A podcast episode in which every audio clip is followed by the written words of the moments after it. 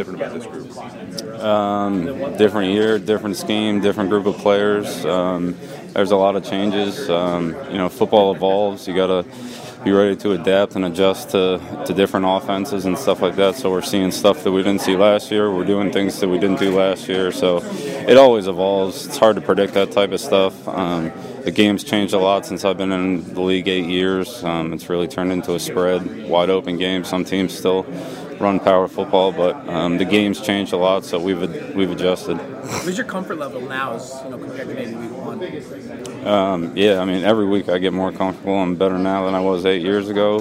Hopefully, I'm better today than I was yesterday. So I'm always trying to get better and improve. How closely are you able to work with your brother? Uh, very closely. We're on the staff together. I, I work with him all the time. What, what does he bring to, to the coaching staff?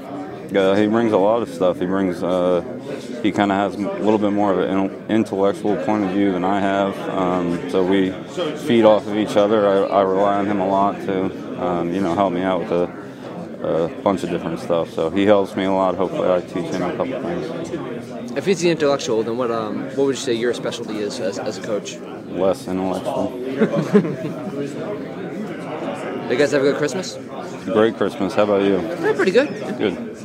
Uh, I want to ask you. Um, in years past, you've done the, um, the grown the hair out and done uh, the hair donation, but this year it's a little bit more of a party in the back. Uh, any reason for the uh, um, different fashion statement? No, I'm just trying to be comfortable.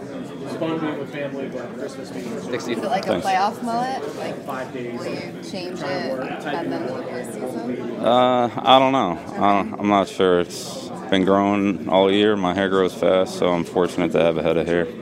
Sorry. No worries.